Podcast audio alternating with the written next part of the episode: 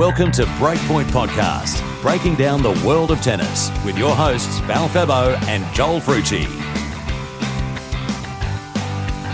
The action at Melbourne Park is underway for 2024 for the year's first Grand Slam. And Breakpoint Podcast is also back to take you through it all. Val Febbo here with you after a small hiatus. We don't think we've been on since Wimbledon last year. It's been a while with busy lives, but we are back in the new year and joining me as he always does. And we are both very, very excited about this. But the Australian Open's back, and that means Joel Fruci is back with me. Joel, how are you, mate? I'm going very well, thanks, Val. I, I, just have one question for you just before we start. What is that? Can I have your autograph? uh, why did I know that this was coming?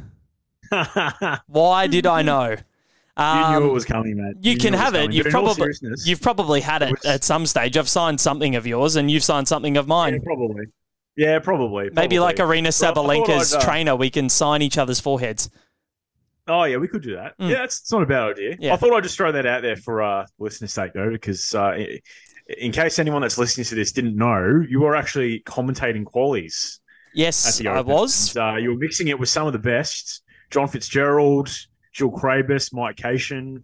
List goes on, and you were fantastic, my friend. Oh, thank you. You're too kind. I think that that's the love goggles coming through there, Joel. But no, it was it was a very fun week. It was, I think I've gone on record to say it was probably the best week of my life to be able to do that and to sit there with Jill Craybas, who you know I've watched. She's beaten Serena at Wimbledon, which is quite unbelievable. Mike Cation, who we've had on the show before, and also John Fitzgerald, who we've listened to for years growing up and we've seen on our screens. So it was pretty amazing to be able to sit there and do that, to mix it with the likes of Alan Stone as well, who's been commentating for 45 years since his yeah. career finished, as well as David Colbert as well. It's been um, it was an absolute pleasure to to be able to sit alongside them and call them colleagues, um, which is yeah a bit of a pinch yourself moment. But yeah, it was a great week, and fingers crossed it can turn into a few more opportunities because I think the listeners would probably know that that is the dream. So fingers crossed. But it's not about my dream this week, Joel. We can do that another mm-hmm. time.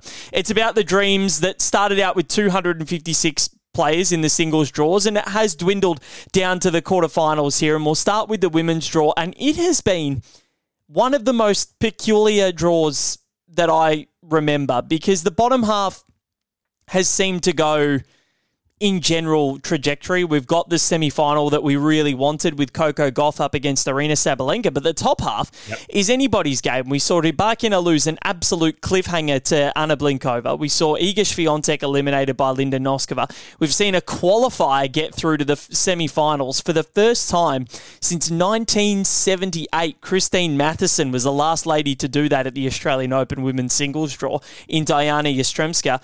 And it is it's thrown up so many curveballs, but so many wonderful narratives at the same time. You throw Marta Kostyuk in there as well, and then Zheng Qinwen uh, from from China and what she's trying to do, emulating Li Na, maybe possibly winning the title ten years after Li Na did it. So it, it, there's so many highlights to this draw.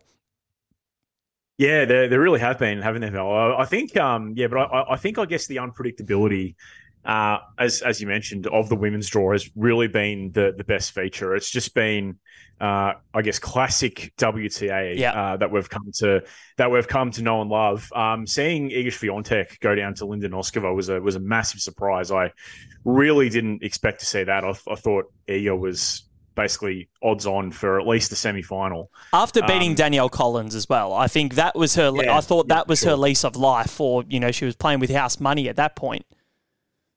Yeah, yeah, very much so. Yeah, uh, Danielle Collins had her on the ropes a little bit at one point there, um, and and I, I got to say for uh, for uh, for Iga's sake, um, not probably not someone that you want to be facing that early in uh, in the tournament. Um, but yeah, nevertheless, went down to Linda Noskova, who you got to give her credit. One of the uh, one of the I guess the uh, the unseeded players that really came through. And right now we're watching uh, Qinwen Zheng and uh, Anna Kalinskaya uh, as well as we speak. Um, three two to Zheng with a break. Um, so Anna Kalinskaya with a bit of work to do, but she's one that really came out of nowhere. I thought she had a an impressive lead into the Open in Adelaide. Yeah. Um, she did catch my eye there a little bit, and I remember thinking that you know I'd seen her around before. She'd been on she's been around for a while. She's not exactly a a newcomer. I keep hearing a lot about, you know, kind of the next generation of women coming through, but she has been around for a few years. Not saying that, you know, she's old or anything, but she has been there for a little while. Yeah, but, but you never think she's going to get through. Reinvented herself a little bit. Yeah, you're right. But you never think she's actually going to get through at a slam. Well, you no. think, you know, for a 250 event, she might be a run for the title, but she'd never been beyond the second round at a Grand Slam, and she'd never been beyond the first round at um, anywhere besides the US Open. So it's not one that you'd be thinking, she's not one that you'd be thinking, oh, she's a run for a quarter final. Yeah, no, definitely not. And, uh, yeah, certainly not her, and, and not least uh, Diana Yastremska, who has absolutely stormed, firstly through qualifying and then through uh, the main draw. Really, uh, really incredible. And um, you know, I, I guess it, it's always nice to see a qualifier uh, achieve that. But I guess for her and her story, there's you know a little bit extra with you know all that's going on at uh, at home. Um, so yeah, like it's been a it's been a fantastic um, women's draw, and um, look, I, I, think when you know when we get to the very pointy end in the final, uh, I think clearly Aryna Sabalenka is is the one to beat in in my opinion anyway. Um, she looks absolutely unassailable, and to be honest, I can't see her losing. I think the word that we're both looking for here is imperious, and it's a word that I think we yeah. both used yeah. in text message a few times throughout the tournament. But there is no other word to describe what Aryna Sabalenka is producing on the court at the moment. And I think just touching on Yastremska quickly, what a story! Qualify getting through. She almost lost in qualifying to a 15 year old Australian, Maya Joint, in the last round yeah. got pushed to three, and she's made it through to the semifinals, which is just outstanding. But Sabalenka, the the amount of games that she's dropped. Now, remember when Ash Barty won the 2022 event? How dominant she was. She dropped she dropped 17 games en route to the semifinals. Sabalenka has only dropped 16. that is that's scary good. And she has beaten some very good players, including Barbora Krejcikova, which is that's an impressive win. Krejcikova is a top yeah. ten player, and she belted Absolutely. it. And I, I, tell you what, Val. On that note, what she did to Lesia Tsurenko, Poor, a seeded player, frightening. Frightening. I mean, Lesia Tsurenko is a fantastic player in her own right, inside the top forty. Aryna absolutely dispatched her, got the old bicycle wheels going, as uh, Stephanie Miles said on AO Radio, the, the double bagel slash uh, bicycle tires. So uh, yeah, that was that was actually quite quite frightening. That was one of the one of the best I think performances by any woman I've seen in a long oh, time. A hundred percent. She was she was in fine form. There was nothing that Tsurenko could do to to stave off any of these shots. She it, it was just she was too hard. She was too fast. She was too good really. They're, they're, yeah. they're the, that's the only way you can describe it. I'm still lost for words now, and it was a few days ago. So she was absolutely brilliant. She plays Coco Gauff, who was pushed to the absolute brink by Marta Kostyuk in the other quarterfinal. But even though Gauff has had the better of her and won the US Open final last year, beat Aryna from a set down, you just feel as though Sabalenka is primed to defend her title. And do you know the last person to defend the Australian Open women's singles title was, Joel? Oh, you're going to have to give me a hint. It was Victoria Azarenka, another Belarusian. Oh, yes. And, yeah. you know, someone that, you know, Sabalenka has looked up to throughout her entire career. Um, you know, a countrywoman that has paved the way for her. And who knows? It's it's really exciting to see what Aryna Sabalenka can do in 2024 because you feel as though she's prime. She's never looked so relaxed. Remember a couple of years ago she couldn't serve. Yep, very very well. Yeah, very well. And you still, granted, you do. We do still see glimpses of that occasionally, very occasionally. There there was maybe one or two games against Barbora Krejcikova where we, we kind of saw a little bit of fragility in the in the Sabalenka serve, but I mean, for the most part, um, you know, she's she's got it all together across the board. You don't really, we don't really see elongated lapses in the service game. Um, and yeah, I mean, now that she's put it all together and her confidence is well and truly up, you'd have to say as high as it's ever been. When that kind of power game, as we know, gets going on the on the women's circuit in particular, it is very very hard to break down she's so relaxed as well, which is so impressive. Yeah. There's been footage of her dancing, footage of her signing her trainer's head, footage of her kicking a, a toy pineapple yeah. off his head as well. That was impressive as well. I don't know if anybody's seen that out there, but the way that she got her leg up and managed to get the flexibility to kick that I think it was a toy pineapple. I don't know. It was a plush something. Something like that. Yeah, exactly. But she managed to kick it off his head pretty easily. So the way that she's going about her business makes her look extremely imperious. As we said, we haven't completed the other women's semi final because Qinwen Zheng is playing now against Anna Kalinskaya. Well, if that does finish before we do the end of the podcast, then we'll have a more of an idea. But uh, this is just as we record. Uh, it's a beautiful Wednesday night in Melbourne, and we've got men's quarterfinals still to come. But it's it's been the women's draw. Looking at some of the other results that have happened as well, uh, and I think the narratives have been there because we've seen the likes of um, Jasmine Paolini getting through to a fourth round as well. I think that was impressive. Oceane Dodin, who just hasn't been able to quite crack through. Mira Andreeva, what a story that was, Joel, for her to yeah. absolutely destroy Ons Jabeur. Um, and not to mention Storm Hunter as well. I, keep, I was about to call her Sanders, didn't. Called her Hunter uh-huh. by her new married name, but even what she was able to produce to get through to a third round of a Grand Slam for the first time, that was impressive. There's been narratives aplenty, but starting with Andreeva, what have we got here? Because I think we've got something oh. really special, and I think we're going to see her win an abundance of slams. Oh, we we absolutely do. I think, yeah, I think what really impressed me about her was kind of the the mental fortitude for such a young player. She was in some really, really sticky situations. I think it was a, I'll stand corrected here. I believe it was the third round match. She was really on the ropes, 5 yep. 1 down, came storming back to win that 7 5 in the third set. Really, really impressive. Obviously, her win over Ons Jabeur speaks for itself. Um, yeah, I, I, look, there's I, her talent speaks for itself. There's really no limit to, I think, you know, what, what she can achieve. Obviously, only 16 years old. You just hope that you know, with a young player like this, as excited as we get when they have, you know, they have such an incredible run like she's had in a, in a major so young, we just really have to hope that you know her her trajectory really goes the same way that someone like Coco Gauff has.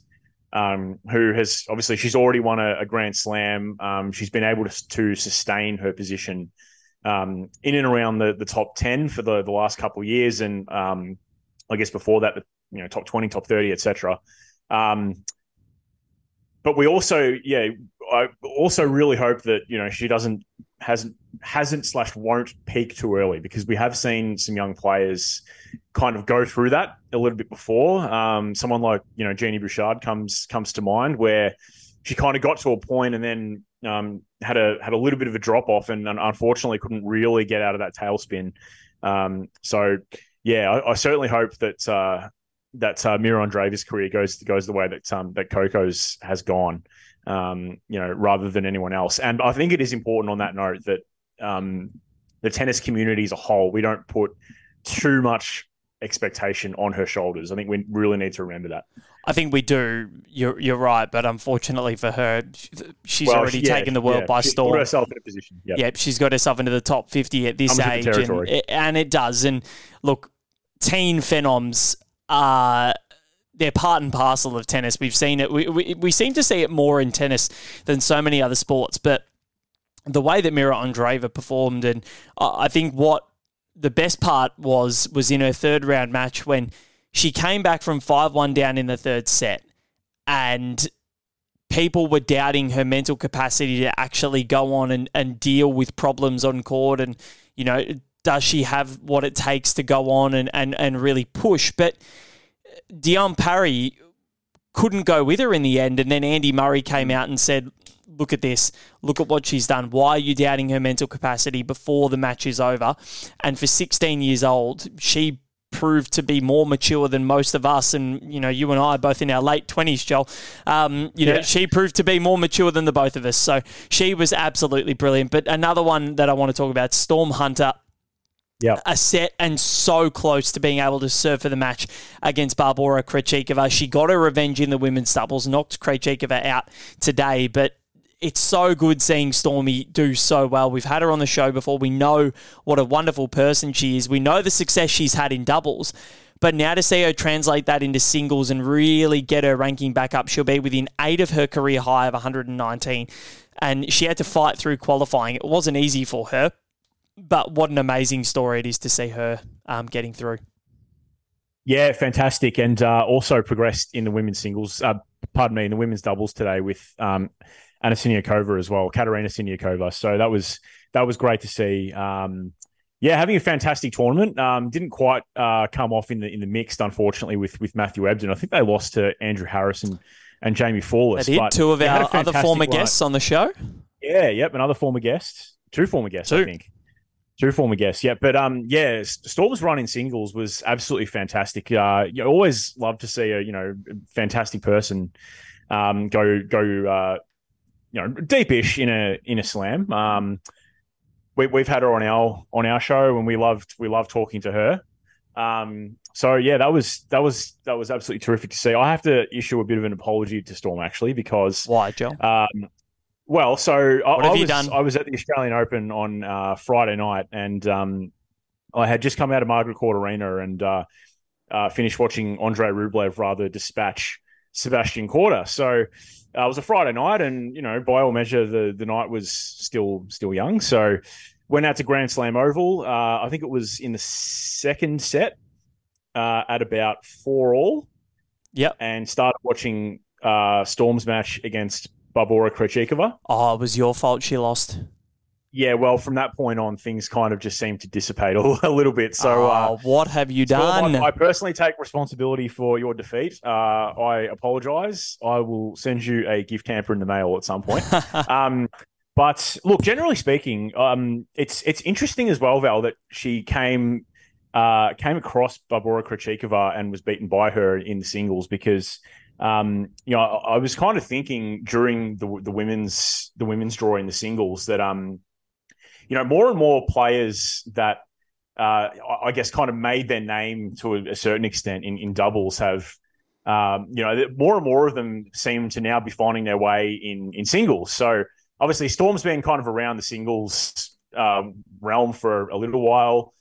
Probably playing some of her best tennis now. Um, you know, Barbora Krejcikova at one point was probably she was the number one player in doubles yeah, was the number one player in doubles. Ended up, of course, going on to you know win Grand Slam in singles, and is still in the in the top ten. And even someone like Beatriz Haddad-Maia, she's in the top ten now too. She kind of came out of nowhere, really, in the last in the last couple of years. So I just think it's really nice to see you know some players that kind of did the hard yards, I guess, in a sense, in in, in doubles, kind of find have kind of you know, they're starting to find their way in singles. I think that's really great. Well, Ash Barty's another one, Joel. She made, remember how many finals is, yeah. her and Casey Dellacqua made together? Yep. yep. And oh. she broke through and won a, won a doubles Grand Slam before singles. So she won the Aussie, French, and Wimbledon in singles, and then won the US in doubles. So she kind of has a career slam in a way, not in all the same disciplines. But um, Ash Barty's another one of those that that was successful in doubles before she translated that to singles. So I think there is a lot of element to that, or there's a lot of um, there's a lot of strengths um, that can be added to the game.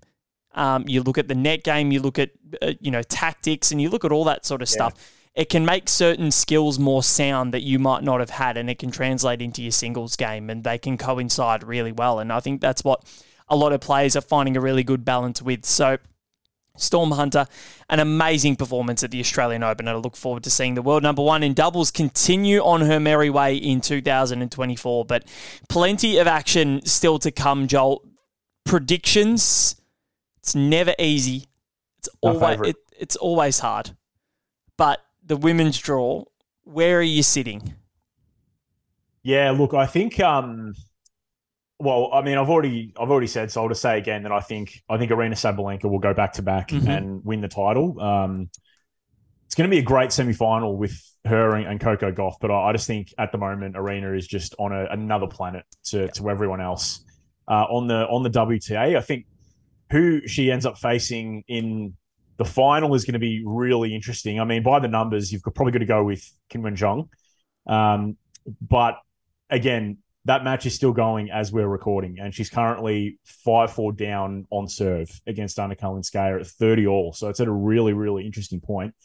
But having said that, she's playing really, really great tennis. So, uh, in that sense, you'd have to I guess almost let the form speak speak for itself. So um, yeah, I'll pick a Zhang versus Sabalenka final, but Aryna to win. I think Sabalenka gets through as well, but Diana Yastremska, she is proving to be a world beater and first player, yeah. Joel, since 1999, Jelena Dokic to take to qualify and take out two former Grand Slam champions en route to the quarterfinals. So she's in very, very rare company. And I just think it runs on a little bit longer, and I think she'll get through to a final. So Sabalenka over Yastremska for me. But we've still got plenty more to come because we're going to talk about all things men's draw and the precur- precarious situation that faces three men plus another quarterfinal later on tonight, Australian time. So very much looking forward to that. You're listening to Breakpoint. Follow Breakpoint on social media on Twitter and Instagram at Breakpoint Podcast. Search us on Facebook and subscribe to the show on your favourite podcast platform. This is Breakpoint Podcast. Val Febbo and Joel Fruci joining you on the show. And Oh, the Australian Open. What a time of the year it is. January in Australia. The sun is shining. The blue plexi cushion is on our screens. Jim Courier is in our in our ears. And oh, it's just wonderful, isn't it, Joel? Oh, the summer has not really started, has not truly started until you hear Jim on your television. No. And it's earlier too with the United Cup. It's so good that we get to hear Jim Courier earlier and oh my god, it's just it's it's wonderful. Absolutely wonderful. But men's draw. There's been plenty happening. There are a lot of five setters that have happened. There's, I think, there's been oh 33, which is one short of the all-time record. Joel, it's Insanity. been unbelievable how many five setters we've had. Adrian Mannarino has pretty much played in all of them. and oh won all God. of them. Crazy man. Oh, what a, what a superstar. I was so happy when he beat Ben Shelton because the story, it oh. just keeps going. The guy looks like he plays Tuesday night at Viewbank with you doesn't doesn't have string tension, doesn't have a sponsor, doesn't have any hair, and he just lo- he, you can just see he loves what he's doing. He just cel- he celebrates the little wins, and he, he's such a great character. And yeah, I was so happy to see him make the fourth round. It was a bit of a shame how it ended, absolutely belted off the court by Djokovic, but. You look at yeah. the semi-finals now, Joel. We've got three of the top four seeds in, most likely going to be four with the way Carlos Alcaraz has played and just how things are going with Alexander Zverev. I think I think this might be where the wheels finally fall off. He's been lucky to get through a couple of matches. Lukas Klein should have should have beaten him there, and it's plain and simple. Old Kelvin. Yeah, Calvin Klein. Uh, Cam Norrie should have got the job done, or maybe not should have got the job done, but had chances to get the job done. Um, oh, he shot himself in the foot, Cam Norrie. He did. It wasn't the greatest tiebreak, and that's where the, that's where the level dipped. But the last two sets of that match were at the highest ebb. But now he's facing a rampant, and when I say rampant, I mean rampant, Carlos Alcaraz. The way he dispatched Miomir Kecmanovic was, and I said it before, but it was imperious. He looked very, very solid from all corners of the of the court. And for me, Zverev Zverev just won't have the answers tonight. I think, and and I reckon we're going to see the top four seeds get through to the semis for the first time in over ten years. So, but Novak, we'll start with him because elephant in the room, yep. ten-time champion, has never lost a semi-final or a final at Melbourne Park, but, and there's a but. What yeah, can yeah. what can Jannik Sinner do? Because this is the match that we've all been waiting for. Jannik Sinner, who's in the form of his career, beat Novak twice to finish last year at the ATP Finals and Davis Cup. Can he do it in best of five?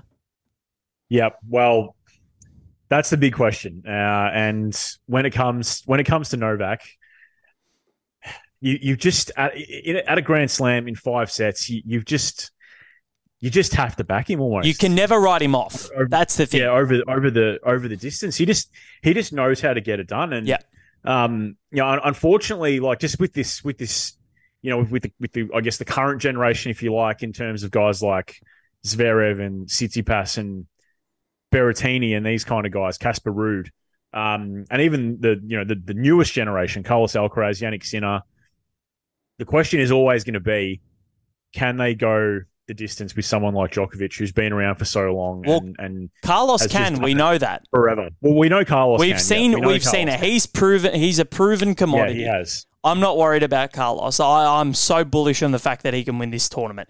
Yeah, but it's now the, now it's up to Sinner. He's pushed Novak Yep. to five at Wimbledon before. The semi final at Wimbledon last year was one way traffic. But now Sinner looks primed. And this is the match that people have been alluding to, saying this is the one that Novak might not be able to win. Should he get through to the final, they'd probably back him in more. But Yeah. Jannik Sinner, this is a big test for him and the biggest, probably the biggest match of his career. Oh, no question, no question. And look, he's probably coming up against Novak at a at a good time Mm. at a, at a slam because let's face it, he even though he's been able to get the job done and get himself through the semi-finals, he hasn't quite looked himself this Australian Open. I don't think there's talk about him, uh, you know, being a bit under the weather for the sort of week and a half that has elapsed so far. Um, yet he's still been able to do the job and has been able to do so. Um, in most cases, relatively convincingly. Um, well, and I, when, when I say convincingly, what I mean by that is in is is the Novak way, I guess. Against Taylor Fritz, at least for the for the first set, anyway. He he he was second best for probably ninety six percent of that set. Yet Yep. he stayed in it and he found a way to, to get it done in, in classic Novak fashion. And then that, that was a real killer for for Taylor Fritz. I guess it was that it was that whole uh, thing that Andy Roddick once said. First he takes your legs, then Yep. he takes your soul. That, that set was very much like that.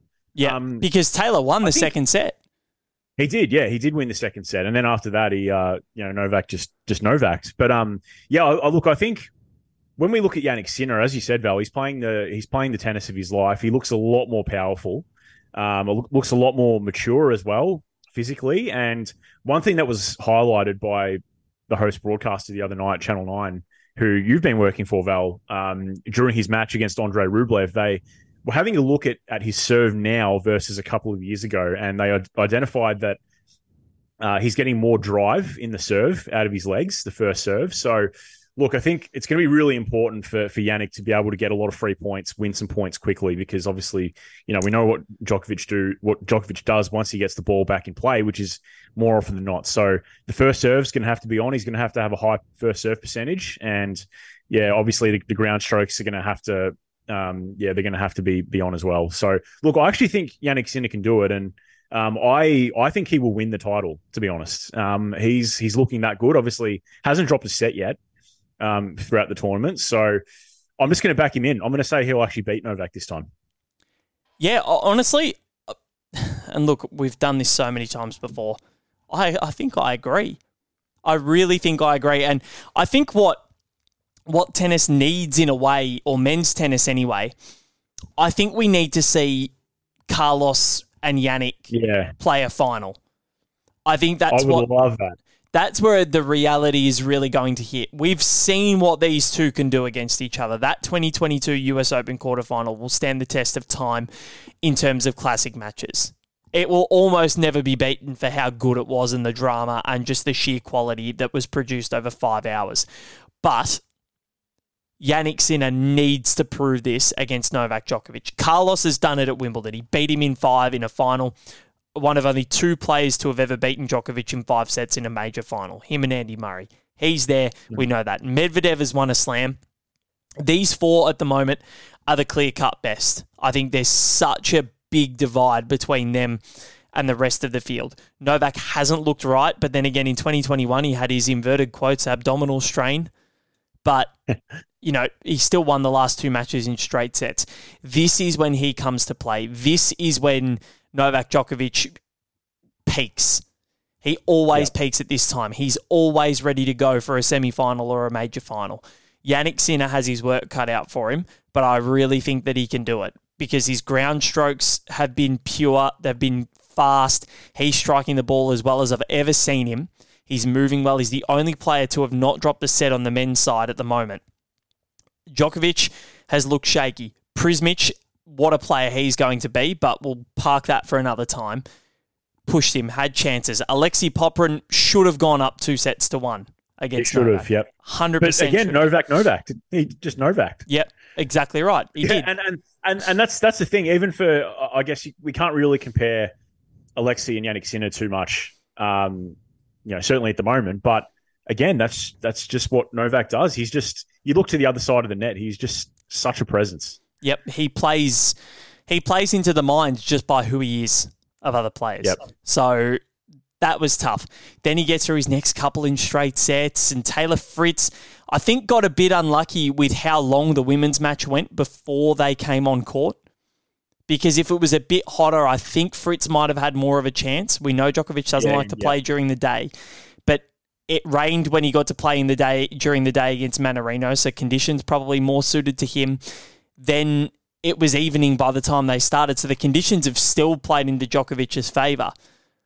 But now, when he's got Jannik, it's not sure what time it's going to be yet because it depends if Alcaraz gets through to play Medvedev. We just don't know.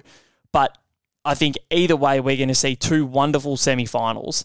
And Djokovic has his work cut out for him, as does Jannik Sinner. It could be a match of the ages. But then the other semi-final, whether it's Daniel Medvedev against Carlos Alcaraz or Daniel Medvedev against Alexander Zverev, we're not going to be short on drama there either because Medvedev has had two grueling five setters, one against Emil Ruusuvuori, which finished at 3.40 in the morning, and then it, it- just bizarre. And then today against Hubie Hurkacz, Hurkacz threw everything at him, and Medvedev still managed to come through despite looking cooked. Has it cooked him? Has that given Zverev and Alcaraz the, the fire in the belly that they need to say, okay, he's in trouble physically here. We can get him and move through to a final? I don't know. But the the, pro, the prospects of what we could see over the last couple of days of this men's draw are so exciting.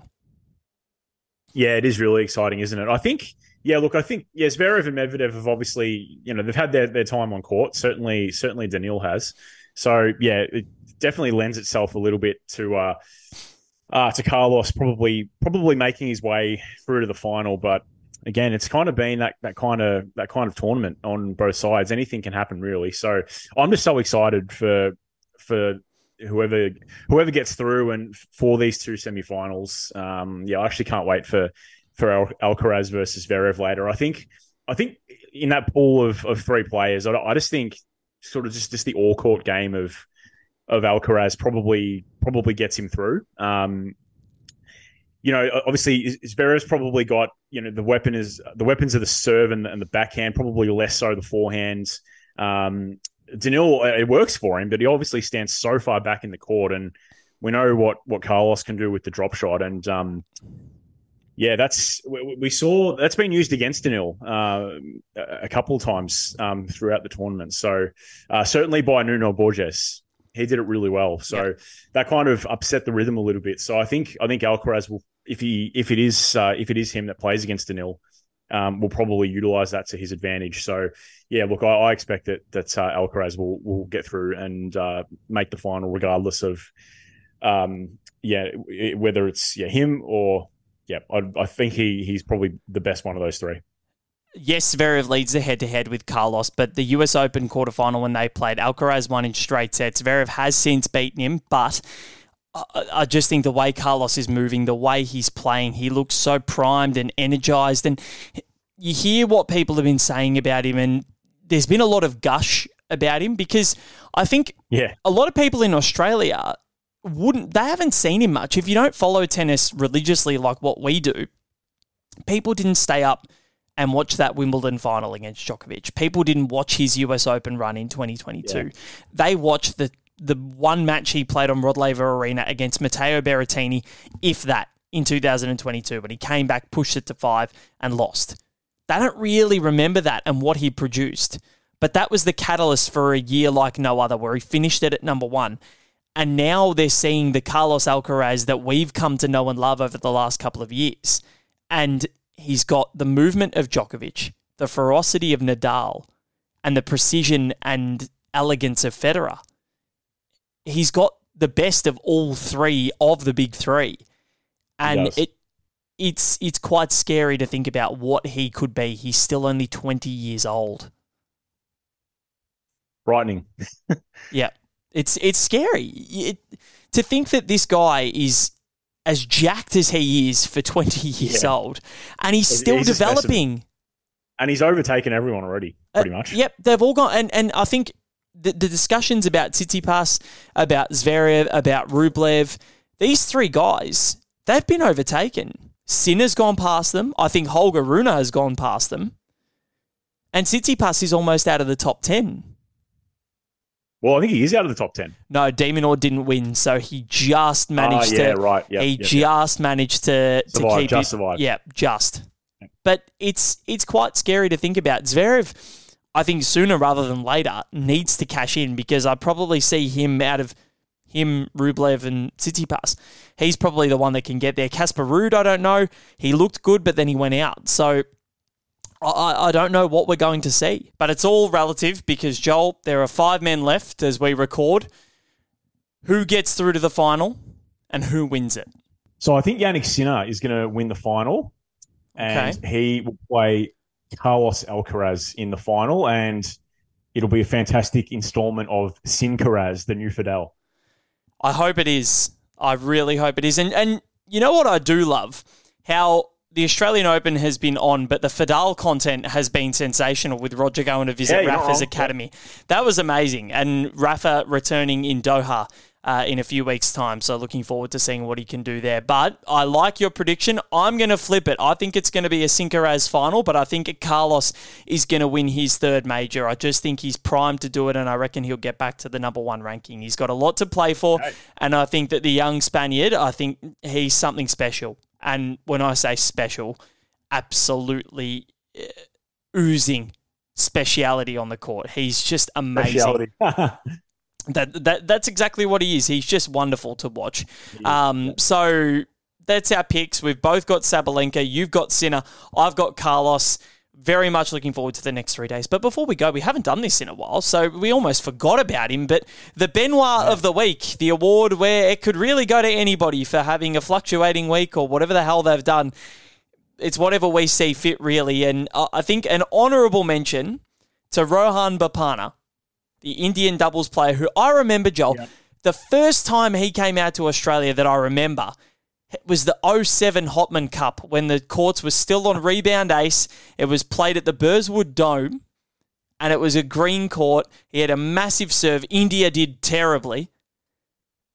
and he's come out 43 years old or, uh, later or at the moment. He'll be 44 later in the year.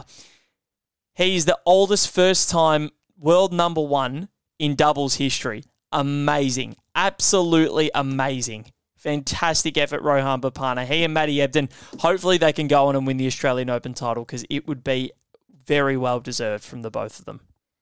yeah, that'd be fantastic. And uh, yeah, look, just don't mess with the Rohan. Ha ha! I like it. We should make it. We should make a graphic of the Zohan, uh, the Zohan movie poster with Rohan Bopanna's face there in a tennis racket instead of a hairdryer. But um, your your Benoit of the week is quite interesting because you you mentioned it to me before. Um, we're going to give one each, but who was yours? Uh, yeah, so I'm gonna kind of gonna dampen the mood a little bit with uh, with a negative Benoit, uh, and we're we're kind of going all the way back to the very start of the tournament here um, Okay. for for my Benoit. And when I say start of the tournament, I mean before qualies. So we're going going a fair way back. But All right, wow. uh, yeah, yep. So going going back a few weeks. So uh, yeah, look, obviously, certainly Australian tennis fans will know that uh, John Millman has now officially hung up the racket, and we won't see him on, on the tour anymore, which is which is a shame. But I, I really like how you know John's kind of, um, I guess, listened to his body, if you like, and and Yeah. he's and he's kind of, um, I guess, retired while he's ahead, and, and now we're hearing we're hearing him um, on uh, on, Channel Nine uh, as a special special comments guru, and he's very freaking good at it. He so is. I'm, I'm wrapped that uh, yeah, that there's another life for for Johnny. He is um, honestly after Millmania. the nicest person I think I've ever met in my life. Not Yeah, like and, and we love hearing that. I, I cannot believe how nice this bloke is.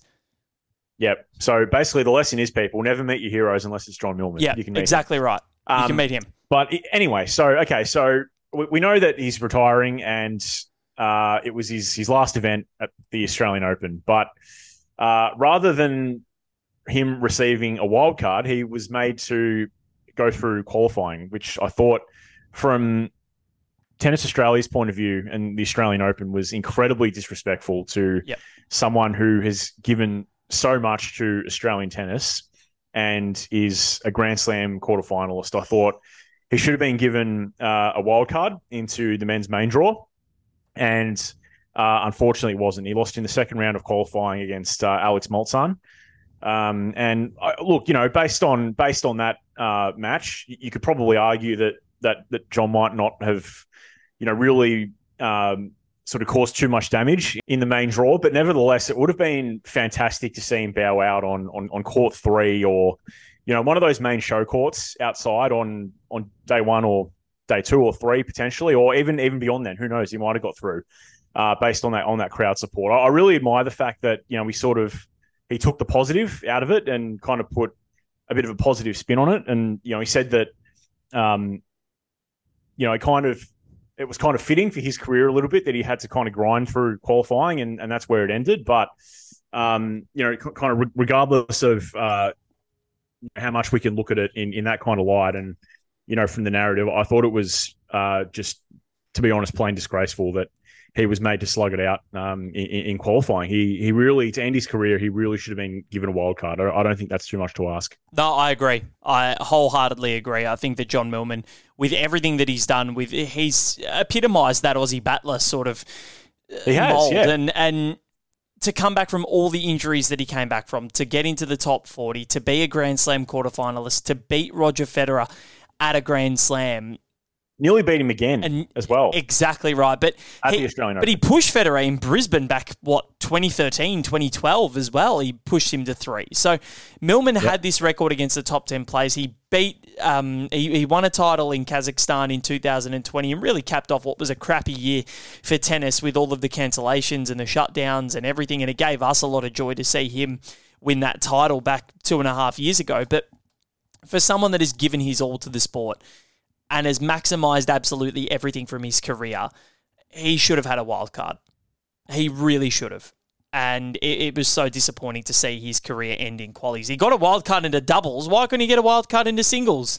It was such yeah, a just, slap in the face. That was tokenistic. That's yeah. all it was. Tokenistic. Yeah. 100%. 100%. So justice for Johnny. I reckon next year we give him a wild card. Come out of retirement – just for one one event. But no, um, no, uh, what a wonderful career for Johnny Millman, and yeah, his uh, his media career. He's doing some study at the moment as well. I think he's doing an MBA. So, what a wonderful human being he is. But my Benoit of the week. Now, it's not too soon for this, but it goes to the man himself, and it wasn't. it wasn't from this week, Joel. Now, back in qualifying, you and I said, "Can you imagine I get to do the encore interview for Benoit Paire. He just didn't want to do it, did he? Well, I was scheduled to, do, do, it so I was, much that he went and lost his match. I was scheduled to do the interview after the match with Jules Marie, the YouTube sensation. And what do you think Benoit went and did? He lost. I almost interviewed the man oh. that ah. we have molded this final segment of the show about. The man, the man that has allowed us to end it in the most humorous note possible and he's and he's gone and he's done me dirty. He really did me dirty. So Benoit, you owe me something absolutely magical one day. I don't know what it's going to be, but you owe me one big time for that. Um, but on the other hand, uh, yeah, good luck for the rest of the year, Benoit Paire. But you've started it on the right note with a Benoit of the week on Breakpoint podcast. Um, I'm sure that makes up for a qualifying loss in first round. I'm sure. But Joel, oh, that was been, so on brand. It was oh, so on brand. It really was. It really was. But Joel, thank you very much for your efforts today, mate. It's been an absolute pleasure talking tennis again with you, and we'll be back to review the Australian Open uh, very, very shortly. No, pleasure, mate. It's always good to be on with you. And just before we, we sign off, we should uh, update the listeners who are obviously listening to us live that uh, currently uh, Anna Kalinskaya in uh, the quarterfinal is uh, a set up. She is currently at uh, one all, uh, 30 15 on Zheng serve. So very finely poised at the moment. Yes, very much so. So I reckon we're going to be seeing a fairly long one there. And of course, as we record that match going, and then Zverev and Alcaraz to come. So very much looking forward to the final few days of the Australian Open. Thank you again, Joel. No, pleasure, mate. See you soon. And remember, you can subscribe on Apple, Google, Spotify, wherever you get your podcast from. Breakpoint is there for all of your tennis needs. We are back and ready to go, ready to fire in 2024, of course, on social media as well Twitter, Instagram, and Facebook as well, or it's called X now, not Twitter, because because uh, a crazy man driving a Tesla owns it now. Yeah, pretty much, pretty much. But that has been Val Febbo and Joel Fruci taking you through the Australian Open. We'll be back to review it all and all of the matches to come over the next few days. Enjoy all the action from Melbourne Park wherever you are from around the world. Stay up late, get up early, do what you must because the next few days are going to be amazing. We'll catch you soon.